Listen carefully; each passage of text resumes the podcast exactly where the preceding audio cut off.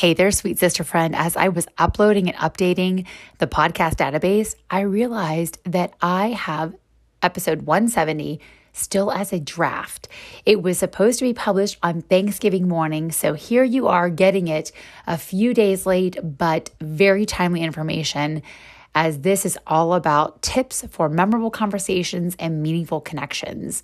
So, as you head into the cocktail parties and the Christmas gatherings and all of the New Year's festivities, I pray that this message will be very timely in helping you create meaningful conversations and connections with people. All right, so grab your pen and paper and get ready for the show. Hey there, sweet sister friend. Welcome back to the Shine with Brandy show. I'm so glad you're here today and happy Thanksgiving to you, dear. I am so glad that you are a listener, and I cannot thank you enough for your continued listenership. I think I made that word up, but I am so grateful for you. So, today we are going to dive into a topic that I believe will be very timely, not only for the holiday season, but for any time of your life. So, if you're listening to this in August or who knows when, then I feel like what we're going to share today about the art of conversation will certainly benefit you at any time. Now, you might be like, wait, this is a faith, fitness, and fun. We're going to definitely be having some fun up in here. We're definitely going to be having some faith. But the fitness component, you might be thinking, how does this, does this relate to the kinds of calories I'm going to be eating on Thanksgiving dinner? Well, these are the soul calories. we need to be consuming good food for our soul. And so we know that one of the ways that we connect in our soul is with people, with humans. We know that God did not want man to be alone. And so, therefore, he gave us humankind and fellow brothers and sisters um, and other children to be able to walk this earth with. So, I pray what we're going to uh, learn today will certainly benefit you in your soul as well as every part of your sphere of influence and every, everywhere you go. So, I don't know about you, but there have been so many times in my life, even as extroverted as I am, where I have been uncomfortable attending a holiday gathering. Well, really any gathering for that matter. Maybe it's been at a work party, or maybe you know you've gone out of obligation or maybe you've gone to a church event or even something in the neighborhood a little party or a gathering there and you didn't know a single person or perhaps it was your very own family and maybe you've got that crazy Uncle Frank like I do, right? And who's always irreverent and loud. And you're like, oh my gosh, are they going to have skeletons pulling out of my closet? Like, what is going to happen? Now, I don't know about you, but I have been in all three of those instances where I have literally, every single one of those scenarios I have walked through. And as I mentioned, even as a natural born extrovert with the gift of gab, I have sometimes avoided social gatherings for a number of years for a number of reasons because of the potential discomfort that can accompany conversations. And now, y'all know that I love to talk. That's not a problem of mine. But sometimes the topics are uncomfortable. And a lot of the times, especially being my age, a lot of conversations have been around dating. And I'll be honest, y'all, in my 47 rotations around the sun, I can seriously count on one hand the number of guys whom I've brought as my plus one, whether it be to, to a holiday gathering or to even a wedding. And I'm not sure what has changed over the last few years. Either my family has just stopped asking or caring, or I have just gotten to the point where I feel so comfortable without any arm candy, or perhaps, I don't know, maybe it's both of those. But I am totally confident and comfortable going into places and uncomfortable places, places where I don't know anybody, I go to dinner by myself. I will go to movies by myself. Like that is not a bother for me. But I really have learned that there is an art of connecting with people. And there really is an art to it. It's something that needs to be finessed. Now, I'm no pro by any means, but I thought that I could share a few tips with you to help you navigate some perhaps social anxiety or awkwardness that might happen as you attend different events. Now, and I'm not just talking about during the holidays or any time, this could be for any time of the year. And this could certainly be for something that you share with little ones too, because some of these tips that I'm going to share with you, all these tips actually, are going to benefit people of any and every age. So the first one I'm going to share is use their name.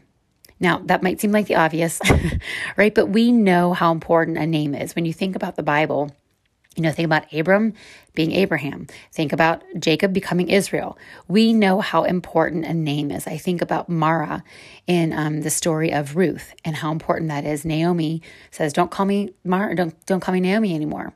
Right? Think about Isaac. His name means laughter. So we know how important and the significance of a person's name. But I don't know about you. I will oftentimes forget someone. I will literally meet them. and within 13 seconds, I'm like, what is their name? What is their name? What is their name? And I'm like asking myself in my own head. So, one of the tools that I've learned over the years, and I actually learned this when I was working in admissions because we did a lot with sales and sales training, was in the first three minutes, use that person's name three times. So, it was the three by three rule.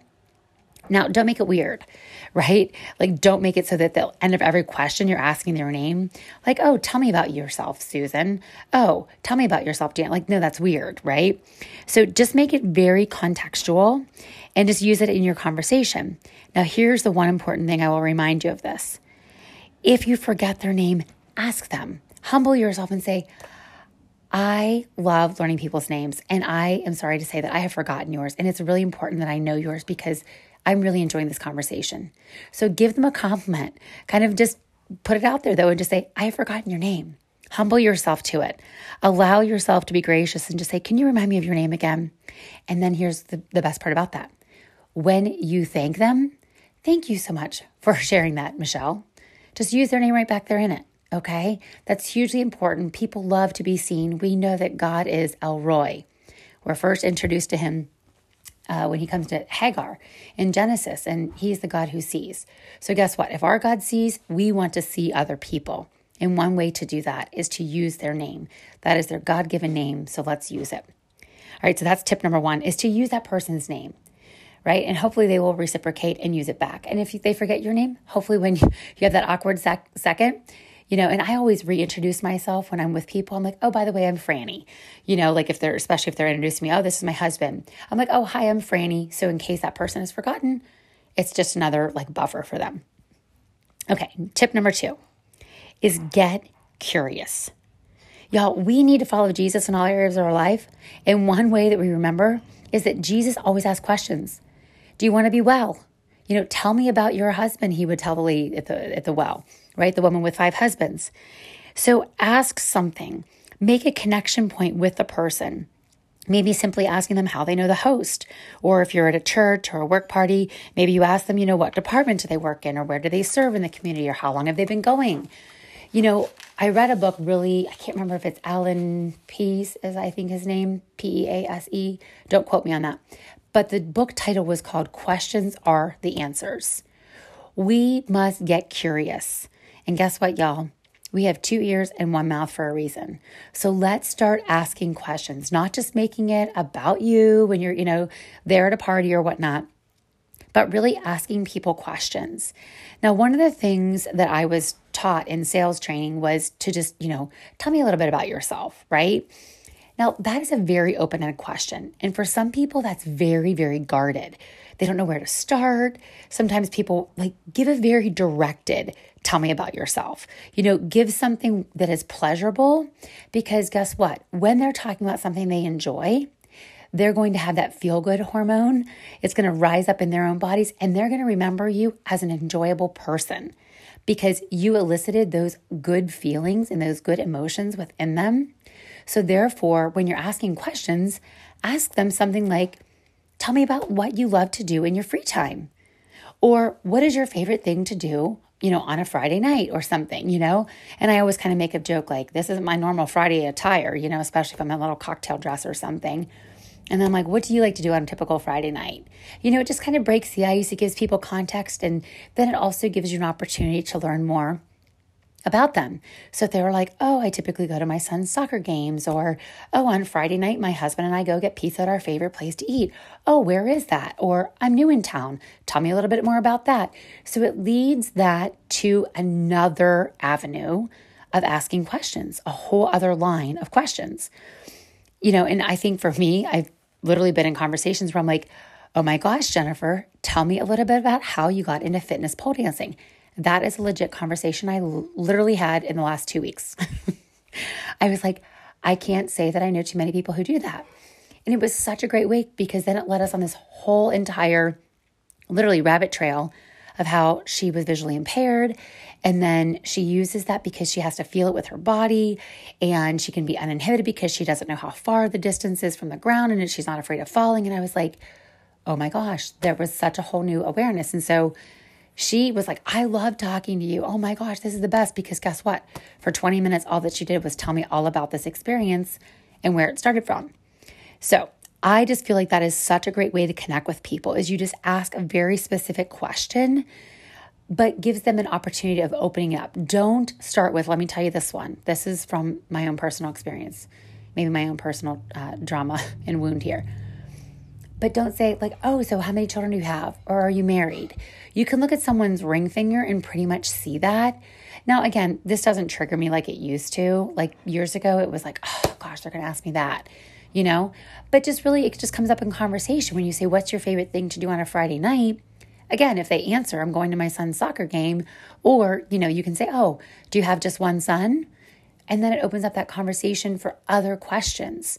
You're not starting, you know, maybe someone's been having a challenge having children and you're asking them if they have children. Maybe that's a you know a tender moment for them. Or again if somebody's recently divorced or going through a divorce you don't want to say oh are you married? You know even if they don't have a ring on you're like oh gosh i just stepped into that one put my foot in my mouth and that person starts crying and groveling which leads me to number three. All right so tip number one is to use their name. Super simple. Tip number two is to get curious. Ask those questions. Write those favorable, good, pleasurable emotion questions, like good feeling emotion questions that lead them to have a very positive experience and remember you in a very kind way. The third one is wait for it, use the language of the kingdom. Now, the primary language of the kingdom is faith. But guess what? Life is in the power of the tongue right? Life and death of the power of the tongue, it tells us in Proverbs. But the language of the kingdom is life and love. So when we're speaking to someone, give them a compliment. Speak life in them. I really like that lipstick. Or wow, that top is so pretty. It really brings out the blue in your eyes. Really just, again, finding a genuine compliment. Don't just make something up, but finding a genuine way to connect with that person. And the reason why I mentioned a few seconds ago that this was very personable for me was because I met the loveliest woman at a wedding that I attended in Dallas a few weeks ago. And she was just this beautiful, just glow of a woman. And we started connecting. We were outside. And she had these two beautiful daughters and, and, you know, a handsome husband with her. And they're just this lovely family. And I didn't know her. And we started talking, oh, how do you know the bride? And she was explaining to me. And then I was telling her I met the bride. And and then I just started breaking down in tears and I was like, I was supposed to be married this year. And she was like, Oh, honey, I'm so sorry. I'm going to cry right now. She's like, I'm so sorry. And Gary Ann, if you're listening, I just want to say thank you because you definitely helped me through that day because it was definitely tender for me because I met this girl at the dating conference and started dating somebody at the exact same time that she did. And now here she was walking down the aisle. And I was so overjoyed to be there with her, uh, with my dear sweet friend Aubrey. And Gary Ann, the sweet guardian angel who God just sent right there, she said, I'm going to be praying for you. And I'm praying for your future husband. And I'm praying for you. And I was like, so just overwhelmed. But here's the one reason I want to share this with you because she spoke love. She spoke from a place of just genuine love, care, kindness, compassion. And she also spoke life into me. She said, You're such a beautiful woman. You've got so much going for you.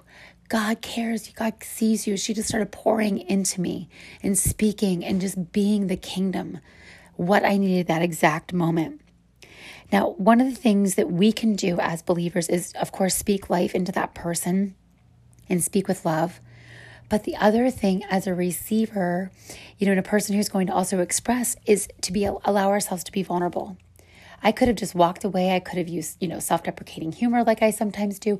I could have just not even mentioned it. I could have just said, Oh, I've just known Aubrey. I met her at a conference, a work conference, and just, you know, called it aside.